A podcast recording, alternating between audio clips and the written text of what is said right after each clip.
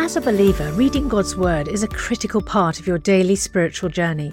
And because it's so important, we've created a unique new resource to help you immerse yourself in biblical truth and open your eyes to all God's Word has for you. It's a free PDF download called The Word One to One that takes you on a guided journey through John chapter 1. With biblical text and short commentary, each page provides insights that will strengthen your faith in an easy to read guided format. There's truly no other resource like this. Download your free PDF copy today at premierinsight.org forward slash resources. That's premierinsight.org forward slash resources.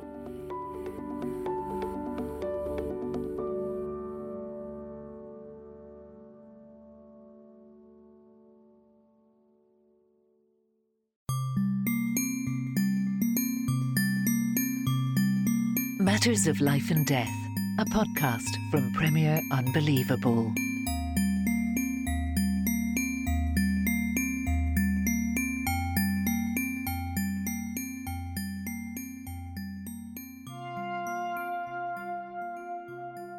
Well, hello, and welcome to another episode of Matters of Life and Death. As always, I'm Tim Wyatt, and I'm joined by my dad, John Wyatt. Hi, Dad. Hi, Tim.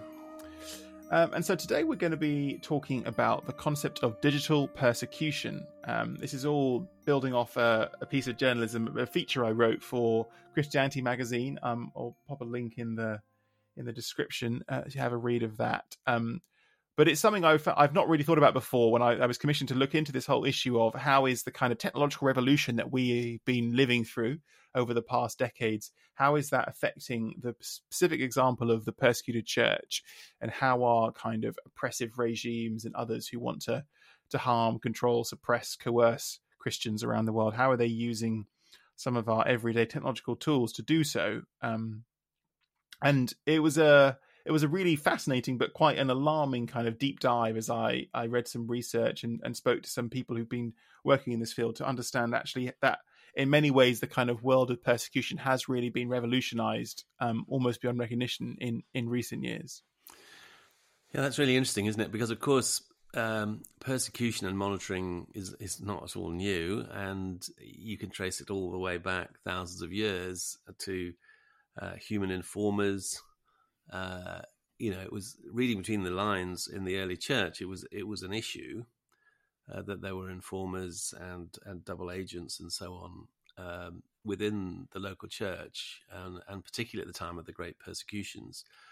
Um, but then, as sort of electronic surveillance came in, um, and certainly at the time of the the communists uh, in uh, Russia and Eastern Europe, it was very much a kind of electronic it was all about microphones, uh, hidden microphones, and uh, and people with headphones on, listening, monitoring, recording conversations, and uh, there were lots of stories then um, about that kind of ama- amazingly invasive monitoring. But once the smartphone starts, and also things like um, facial recognition cameras and all the rest, it sort of moves into a new era, doesn't it?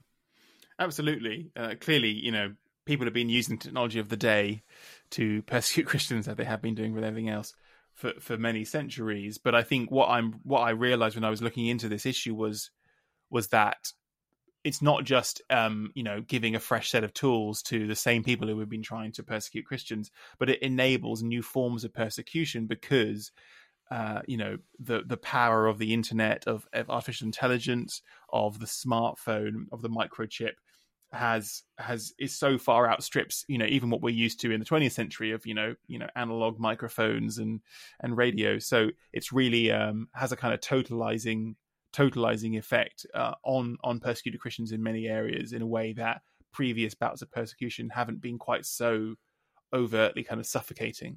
Um yeah and clearly social media uh gives someone the possibility of spreading uh, rumors um, and uh, or uh, disinformation about Christians, and, yeah. and that's something you've you've come across, isn't it? Yeah. So so one of the interesting angles in this is that um, a lot of digital persecution, as we'll talk about later, is is emanates from states, um, from from governments, um, but there's also lots of places in the world where where non-state actors where where kind of individuals and groups want to persecute christians and something that social media in particular has this amplifying effect whereas you know the example that i, uh, that I was given was was of um, in, in, parts of india there's a, a real problem with with hindu nationalist extremists who kind of hate christians and see them as kind of um, you know, trying to forcibly convert Hindus away from their faith and kind of representing this colonial outsider Western religion. Uh, and there's a real conflation between Indianness and Hinduism, and so a kind of Christian Indian is this contradiction in terms that must be expelled. And you know, at times that that there's very traditional persecution that you know they might go and try and burn down the house of a Christian or or um, you know attack them in the street. But but increasingly, what what what people working in this the sphere are seeing is is the use of social media to kind of whip up angry mobs and so you might have in one village only a, a small number of people who are kind of committed to this it's called hindutva this kind of very nationalistic extremist um, chauvinistic kind of brand of hinduism um, who want to kind of force the Christians out, but they, by themselves they're not big enough to cause a real threat. But actually, by the power of kind of sending malicious rumors around on WhatsApp groups or on Facebook, and when the kind of you know virality algorithms get their teeth into that and it starts spinning around and getting passed from person to person, in many ways it it it um it can whip up a mob of people who might otherwise not be interested in Hindutva ideology and haven't previously got any animus towards Christians, but they believe you know there's one famous case where um, some people uh, died uh, in in one village because the water supply became contaminated, and the, the local kind of Hindutva extremists said that this was because a Christian family living in the village had cursed the water and and a mob of people, you know, hundred strong, vastly larger than the people who started the rumors, got so enraged by what they were reading on their phones and came to believe it must be true because it was being forwarded to them so many times. They ended up lynching this family and killing them. Yeah, and it, it is deeply disturbing, isn't it? And it's a, it's a sort of just to step back a bit about social media. I think it's it's such an interesting and, and painful parable because if you go back all the way back to Mark Zuckerberg, and the origins of Facebook. You know, Zucker, we've talked about this before, I think, but Zuckerberg comes out of a kind of uh, Silicon Valley, um, uh, cool, slightly sort of hippie. Uh, information wants to be free. You know, make everything free, make everything uh, open. You know, what can possibly go wrong? And and so he says i want to connect every single human being on the planet with with facebook. You know what can possibly go wrong? And yet just that sort of naive idea that once you connect everything it's all going to be peace truth love and harmony. And then lo and behold it's like this kind of emergent property that out of just just connecting human beings rather than there being peace truth and love there comes a kind of outpouring of anger, hate, um, and, and and people die, and and terrible things happen simply by connecting human beings. And interestingly, part of the problem with the technology uh, giants who come out of this techno optimistic uh, mindset is they don't have a category for evil. Um, Whereas, you know, from a Christian point of view, it's not the slightest bit surprising. You know, if we understand the concept of the fall and what Jesus says about the evil of the human heart, and out of the human heart comes all these terrible things, uh, we're not that surprised if you connect uh, human beings together. Some terrible things can happen. Yeah, absolutely. It's you know it's that well understood kind of phenomenon of the power of the mob, where you gather together a hundred people, and somehow as a a kind of amorphous organism, they're able to per- perpetrating terrible things that none of these hundred individuals would do or even wish to do by themselves.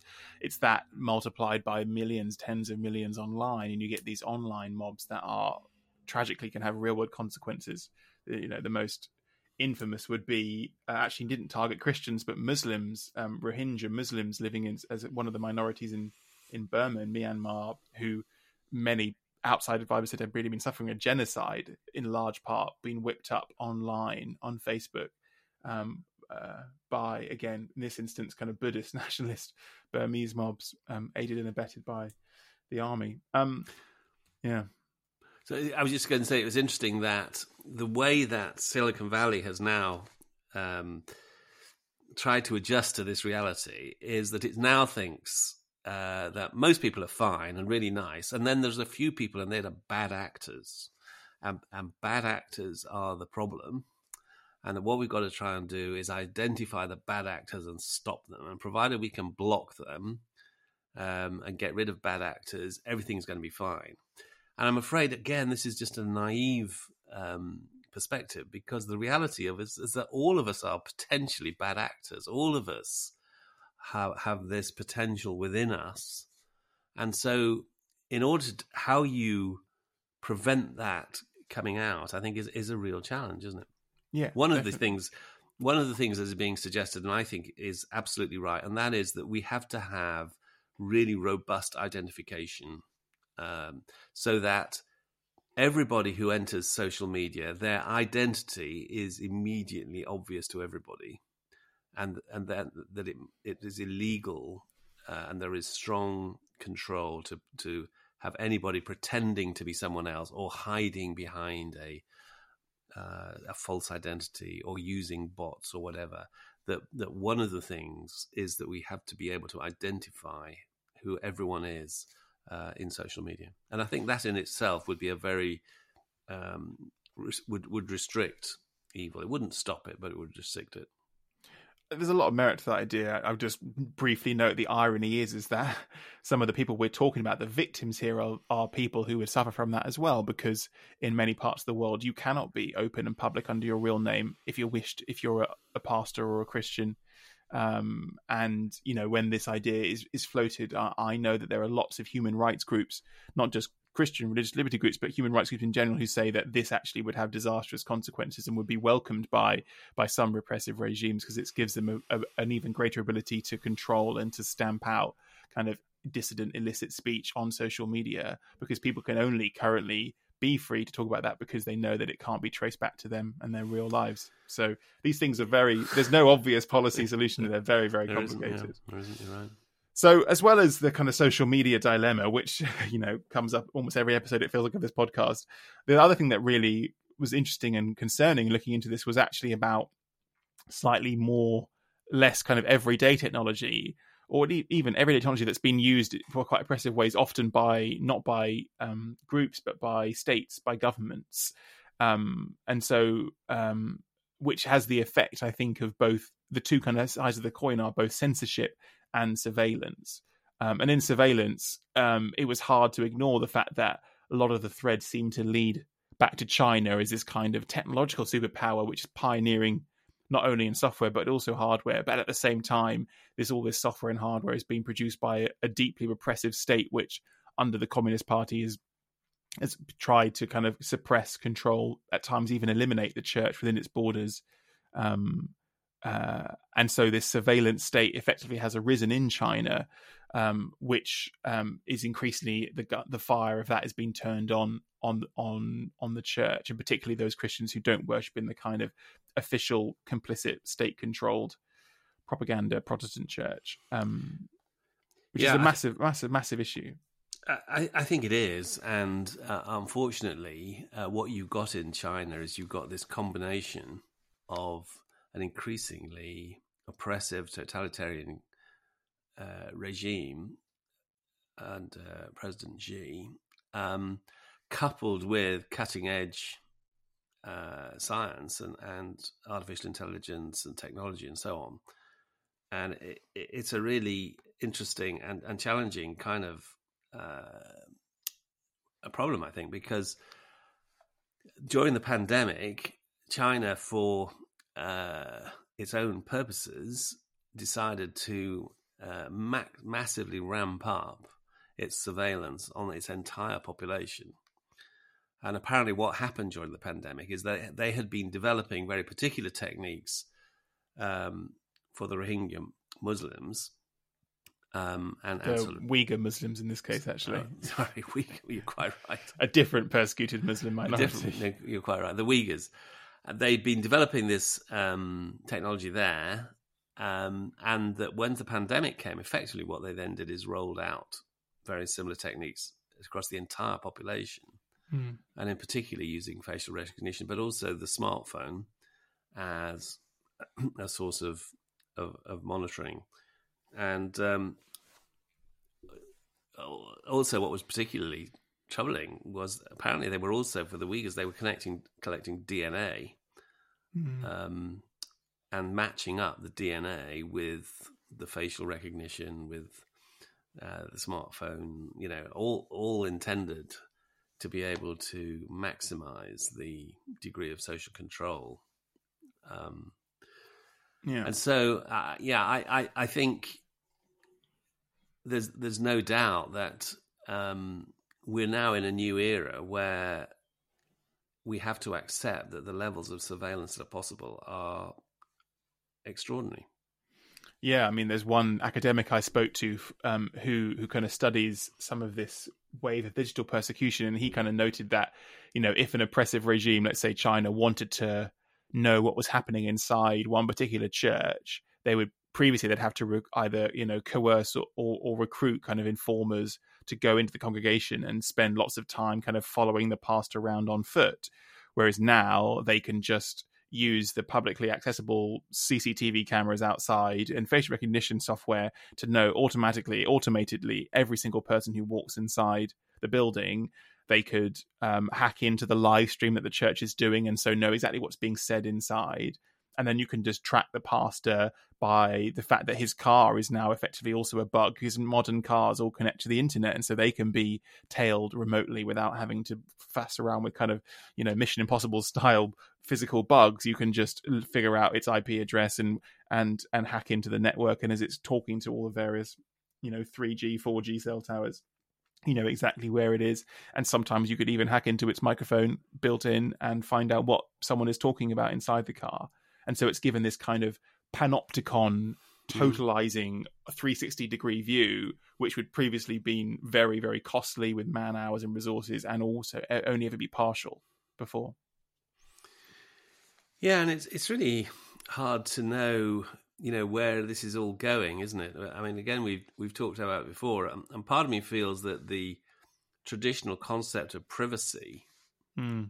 uh, has has now uh, become almost meaningless uh, in in that it is simply not possible to be a completely private individual where nobody knows where you are, nobody knows what you're doing, nobody knows who you're meeting. Um, what I think, and of course, it would be wrong to say only this is only happening in China mm. because we know that this is happening across the world in many Western states as well. The difference is that in Western states that there is at least some control over how the data is all being used. Um, all we that hope. data is available um, and is accessible to the intelligence services. Um, the theory is that that is under some kind of democratic control and that that data is only being analyzed and used where there is a specific need for terrorism, national security, and so on. Yeah, and and we saw with the, you know, if you remember the kind of Snowden leaks about the American NSA, um, that security services are both in Western democratic countries, in this case, as they are in China, have a kind of insatiable demand for data. You know, data is being produced in the trillions of pieces on a daily basis by people on their phones, on the internet, and the security services are just gobbling up as much of this as possible. And that's that was it emerged from these leaks by the whistleblower that that was happening with the NSA and GCHQ and of course their motives were purer in that they were trying to you know analyze this data to find people who were plotting terrorist attacks or whatever. But the same fundamental process is it's it's once this fire hose once you realize that there's that people are generating this fire hose of information about themselves every time they interact with a digital device it's almost impossible for for intelligence services, whether from China or from the, the, the, West, to to resist the urge to suck it all up on a server somewhere just in case you might need it at some point. Um, which raises the kind of specter of at the moment we're pretty confident that that unlike in China, this has not been used to track when I go to church or or what Bible apps I'm reading online or what my WhatsApps are saying. But that capability exists, and should the status of Christianity in the West shift over my lifetime, who knows what will happen? Well, and I think that's right. You know, uh, we know that it's perfectly possible for quite extreme governments to be voted in into democratic societies. And if, whatever reason, 10 years down the line, an extreme government is voted in here in the UK and that regarded that uh, evangelical Christians as uh, a fundamental threat to their political continuation and the, and so on, uh, how how confident are we that our British systems will resist Hmm. that? And and so I I think these are you know these are huge issues which which we're all faced and and certainly when one thinks I mean we know that there are many many Christians in in China and in these other totalitarian regimes who are somehow having to negotiate these extremely complex issues. Absolutely, because I mean the other side we haven't touched on yet is is the one thing. One side is that digital technology allows surveillance, as we've discussed, to be ramped up enormously. Uh, you know, we haven't even touched on the idea of you know installing spyware surreptitiously on a on a smartphone, which basically turns it into a bug, and you can turn on the microphones or the camera remotely, read all the messages, even in encrypted apps, all that thing. But there's also the censorship. So again, to use a Chinese example, in recent years there's been a kind of ramping up of of of an enforcing of laws which kind of ban the the the dissemination of information about Christianity online, and so you know there've been algorithms sent which kind of automatically scan through you know online bookstores the chinese version of kindle or audible or or anything like that and anything that includes kind of banned characters which include like jesus or christian are just automatically removed and censored. And then even more so they have ai kind of driven programs that scan the whole open internet and look on social media and on blogs on on anything. And again when they find um, suspicious or banned words, it raises a red flag. And so, if you're a Chinese Christian and you want to, you do something as banal as kind of share the details of your next prayer meeting online, you have to start speaking in code because you can't say words like "let's go and pray" or "we'll be reading from the Book of Ephesians" because that's going to trigger some alarm. And it doesn't need, as you know, in the olden days of the kind of totalitarian regime of the 20th century, uh, you know, huge warehouses of people listening into bugged telephones. This is all happening at very low cost automatically by software. And so it creates, again, a much more totalizing effect. There's even been reports of people speaking live on kind of China's equivalent of Zoom, doing kind of church meetings or Bible meetings, and suddenly the Zoom is cut off because someone used one of these banned words. And, and even on a live audio feed, the software can recognize it and, and intervene to kind of stop it. So it really has this chilling effect because you're like, hang on, I I don't just have to worry if I'm talking to a human being in person, are they an informer? But it's like anytime I interact and express my faith online, I might be come up against this kind of panopticon of, of censorship.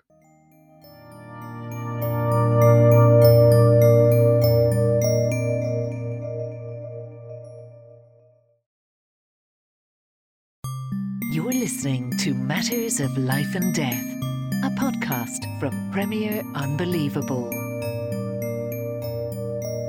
Yeah, it's interesting. I was just thinking, um, this, of course, using code words again is nothing new, no. and that uh, again, my experience of um, persecuted Christians in the time of the communist era in, in Europe, uh, there was an elaborate um, set of code words that were used uh, because the assumption was that the communists were listening to every conversation, and therefore Christians agreed uh, uh, avoiding using particular terms.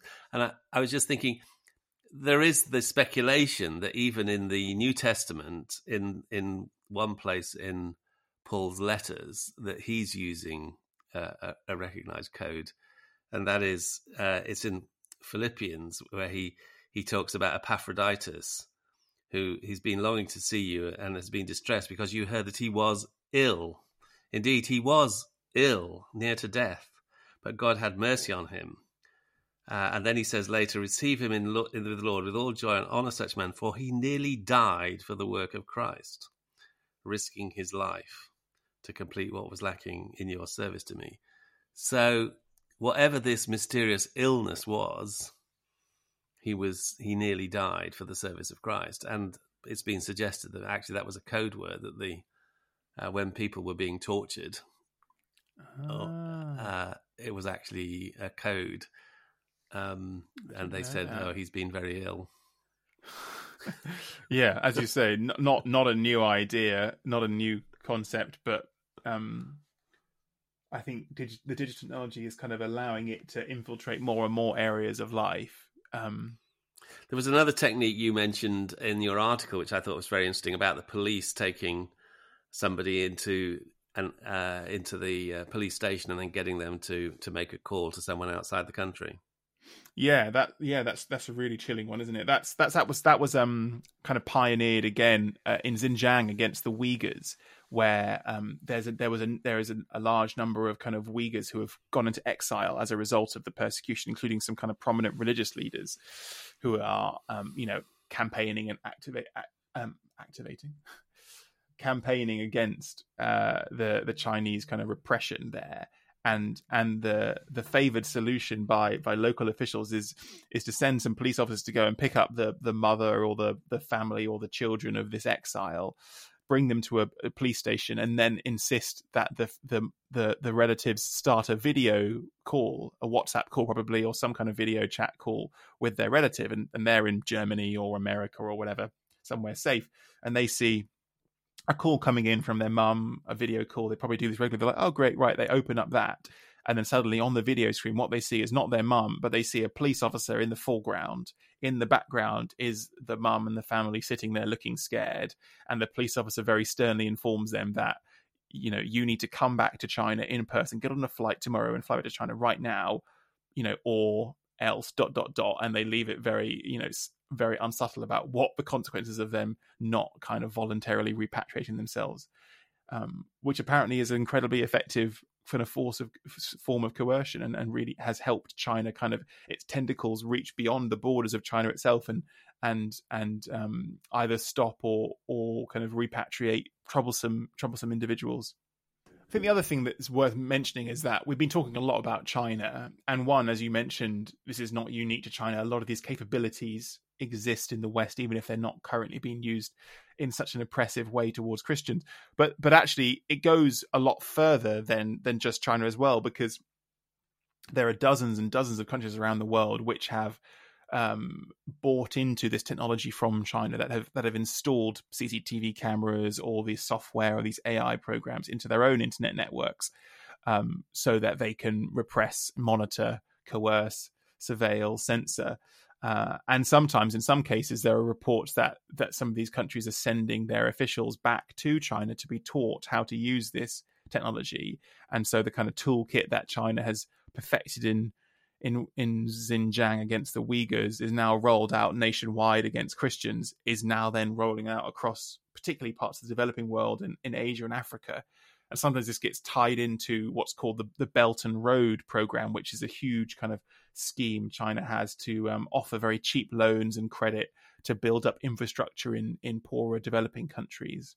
Um, but it often comes with deals. So so um, you know, as you build bridges, airports, roads, China often ins- insists that that these countries that partner with them also install their technology when you build out telecoms networks or the internet. And so when you're putting in all the kind of physical infrastructure of modems and routers and stuff to build out a country in Africa, say for example's internet, these are all it's all Huawei kit. You know, it's Hikvision CCTV cameras and Huawei modems.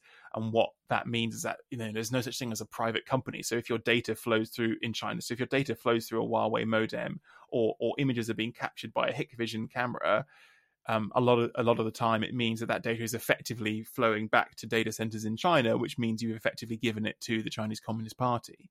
And so there are vast parts of the world which have effectively been stitched into this kind of techno authoritarian surveillance state um, through through uh, the backbone of their internet and their communications networks now being effectively run from Beijing. Yeah, I mean it's it's remarkable, isn't it? Because uh, I've I've read statistics showing that if you take the entire global population, depending on precisely how you calculate it, but something like sixty to seventy percent of the entire glo- global population is now in totalitarian totalitarian or authoritarian regimes, and it's uh, a fairly small minority of the world's population that are now ungenuinely democratic uh, countries. So there is globally this growth in a kind of might is right. In other words, whoever is has the power, whoever is exercising state power, has the right basically to use technology to control their population as they wish. Hmm. And uh, and I think this is a huge threat for Christians across the world. And even more concerningly, it's not just explicitly authoritarian countries. You know, some of the countries that have that have bought into this kit are countries in Africa, for example, like Uganda or or Nigeria, which are you know fragile democracies, flawed democracies in many cases, but they're not explicit. You know, they're not North Korea, they're not China, um, they're not even Russia. You know, these are countries that have a degree of kind of civil society, but it is too tempting slash too hard to resist the kind of economic might of China, which says, "I'll build you a bridge."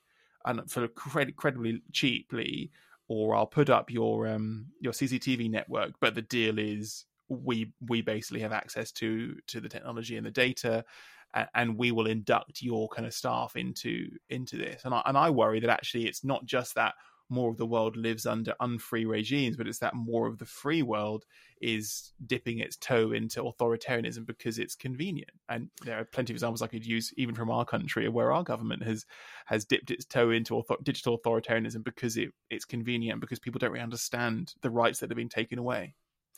Yeah, no, I, I, I, think you're right. And uh, I, I, think this is one of those big meta issues, isn't it, about uh, democracy and um, liberal, you know, classical understanding of what liberalism means versus this soft um, authoritarianism uh, which is, as you say, very attractive to governments across the world. And it does feel as though democracies are fragile, um, you know, not just in Africa, but uh, in many places as well.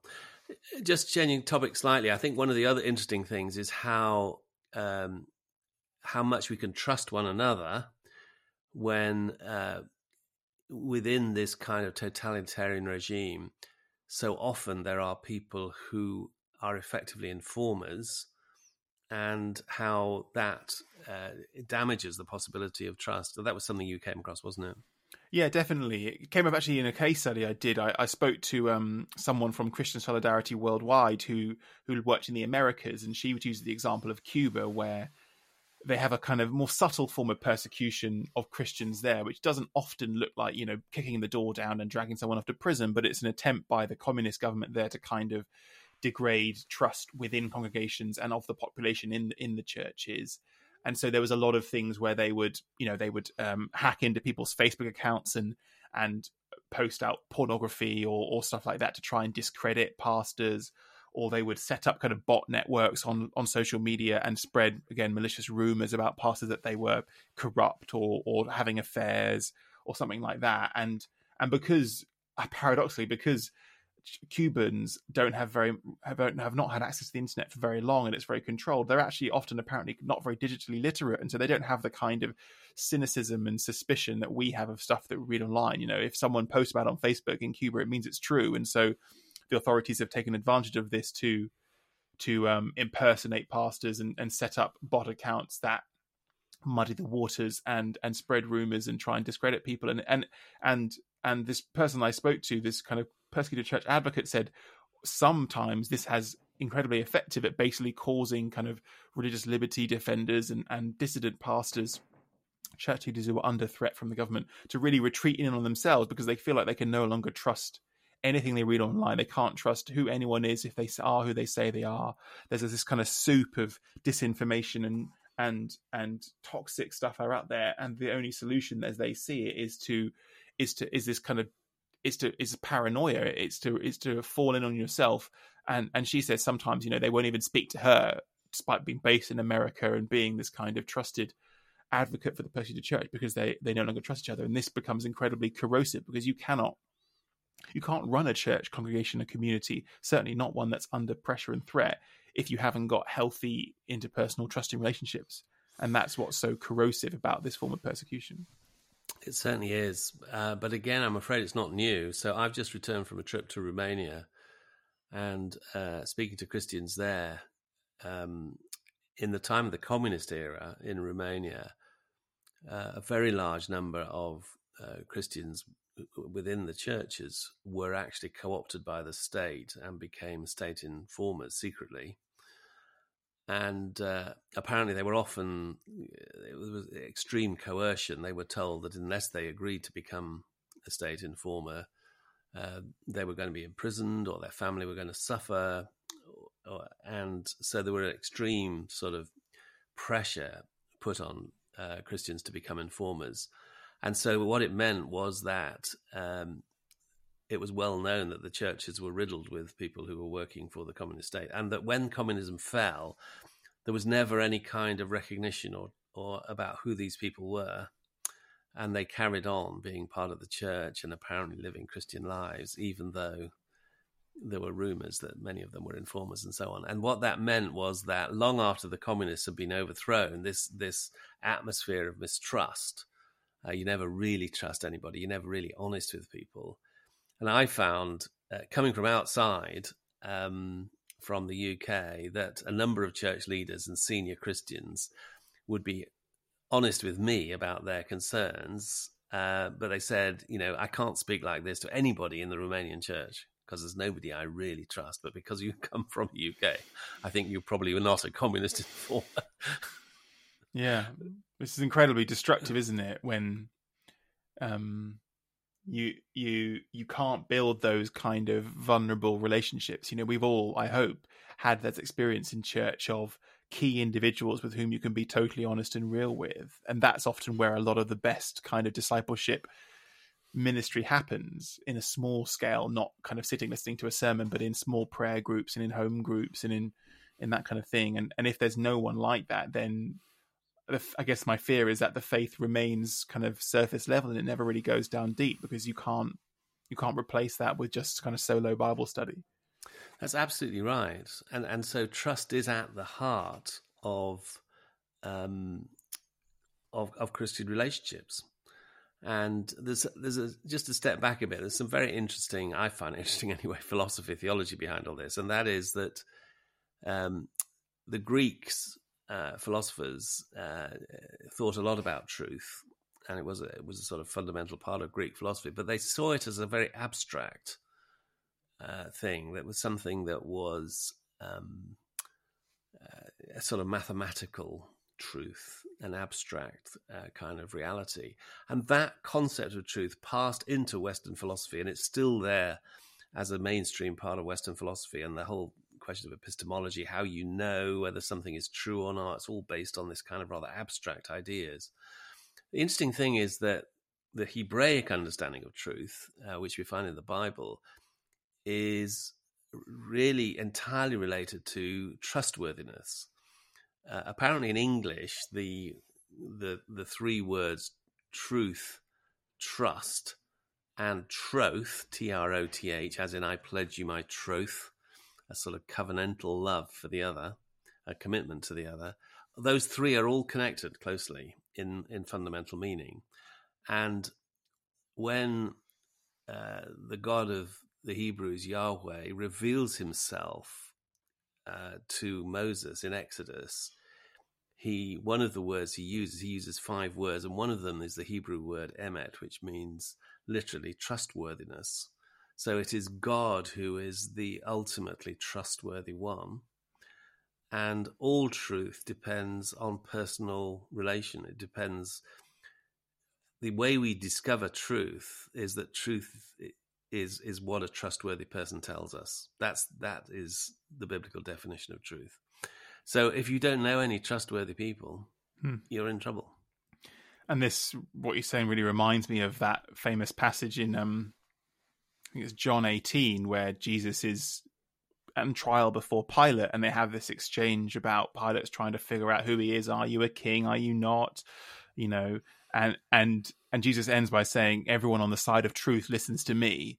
And Pilate's immediate retort is kind of scoffing, What is truth? Mm. And you see the two sides of the coin there, that Jesus says, you know, there is a truth and it's found in a person it's found in a God who I am the representation of, and Pilate is this kind of from the Greco-Roman world of like, you know, who are you to say what truth mm. is? Mm. Uh, yeah, it's yeah. strikingly modern, really, even is. though it's two thousand years old. This kind of like you know epistemological uncertainty and doubt and skepticism, almost postmodern in some ways. What is truth? Who is truth? And Jesus says, no, no, there is a truth, and it's in a person. That's right, and and, and in fact, um, you know, the most cynical, as you say, is the postmoderns, and, and Foucault is an example of this, where he says that anyone who claims to be tr- truthful is actually just making a claim for power. Whenever I say this is the truth, what I'm really saying is I want to have control of the levers. Mm. Uh, it, it, that's the ultimately cynical view, and and of course, applied to Jesus, it means well, that's Jesus is just making a power play. You know, Christians are just making a power play. They're claiming their truth, but what is truth? You know, ultimately, truth is an invention that we all we all invent our own truth. And the most powerful repudiation of that is that this con this this claim by Jesus to you know to be the true King comes in the context of where he is self evidently not resisting himself about to be put to death. And so actually it's that it completely undermines this idea that truth claims are all about power plays because Jesus is empty himself of power. He is powerless in this situation before the might of the Roman army and the zeal of the high of the high priests and and he says, I am still the king of the Jews. I am still the Messiah. It's not going to stop you from killing me. I don't even want really to stop you from killing me. Um, I'm going to empty myself of power because that is the deeper truth, because that's who God is. And I think when we apply it to ourselves, it basically, if I want to be trusted, I have to tell the truth. Hmm. I I have to live the truth. And of course, this is where the abuse scandals that we've had in the church are so corrosive. Because when it suddenly appears that somebody who, you know, has been living in a way, uh, when it suddenly appears that, that features of their life come out which are completely incompatible with the way they were claiming to live. That that is so deeply corrosive, isn't it? And it's and so I think you know for all of us, it's a reminder that um, truth is not about words. It's ultimately about how we live and whether we are trustworthy people. And that kind of brings us neatly back round just to finish with with the kind of conclusion of the of the piece I wrote about digital persecution, um, and I was really struck by. I spoke to a guy from Open Doors, which is a, again a charity that kind of advocates for the persecuted church, and and he said, you know, there was some common sense stuff that we should all be doing, or Christians in in persecuted should be doing about you know not taking your digital devices into services and that kind of stuff. But he said, really, the the, the fundamental heart underneath that is to go low tech, is to resist high tech persecution by going low tech. And he says, you know, this is a quote, real, genuine relationships of trust. That's what's going to make the difference with persecuted minority churches that are underground. And so it's about the first response is to is almost to resist the the techno authoritarianism by not allowing ourselves to live on our phones or to replace our real world friendships with Facebook so called friends or to only consume church via a live stream thousands of miles away, but as to go low tech, go back to face to face, go back to basics and build up those trusting interpersonal relationships that will sustain your faith, um, particularly under times of great kind of testing and trial. Yeah, and that's interesting. Again, it's all about the heart, isn't it? In other words, it's not about the surface appearance, it's about living from the heart um, about the unseen. You know, that ultimately what makes us as people is what is unseen. Hmm. Um, uh, but it's of course what God sees. So, so God sees the heart. God knows our hearts. God knows what our fundamental intentions are, and um, and the challenge is to live in a way which is which is consistent with the way He's calling us. Hmm.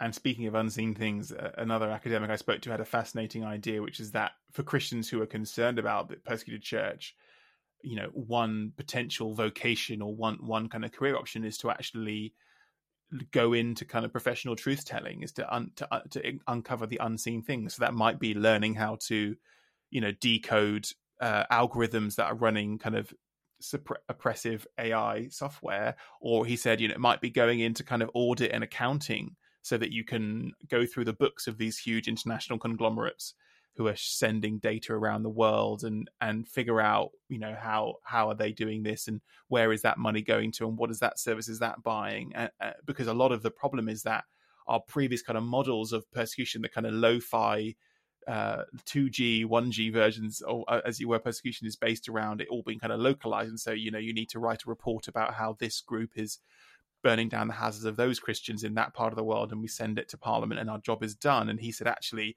a lot of this persecution now is is flowing around on undersea fiber optic cables and is being facilitated in server farms everywhere. And if we, if the church doesn't adjust to this kind of tech, high tech, AI first world, we won't be able to expose, um, you know, the unseen persecution, as it were, that's going on on people's phones or on their laptops.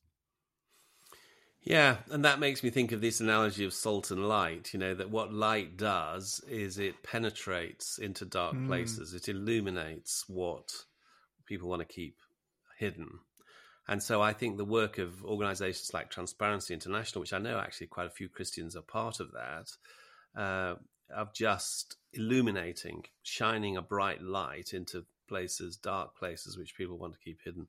That's a very Christian phenomenon. I mean, that you know, you think of the the prophets of the Old Testament. Mm. So that's what they were doing. You know, they were illuminating the, the corruption and the false prophets and all the rest. And, and the, maybe the modern versions of that will be people doing the digital detective work. Absolutely, absolutely. Right. Well, we've uh, run out of time. Um, I hope that was a, an enjoyable, interesting discussion. I certainly enjoyed digging into this topic. Um, I'll I'll put a link uh, if you want to read the whole feature um, uh, in the podcast description.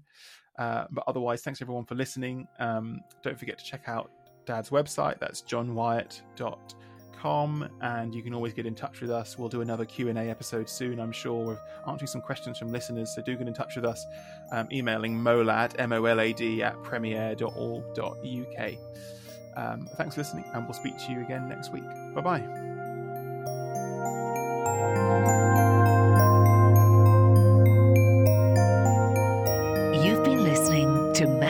Life and Death, a podcast from Premier Unbelievable.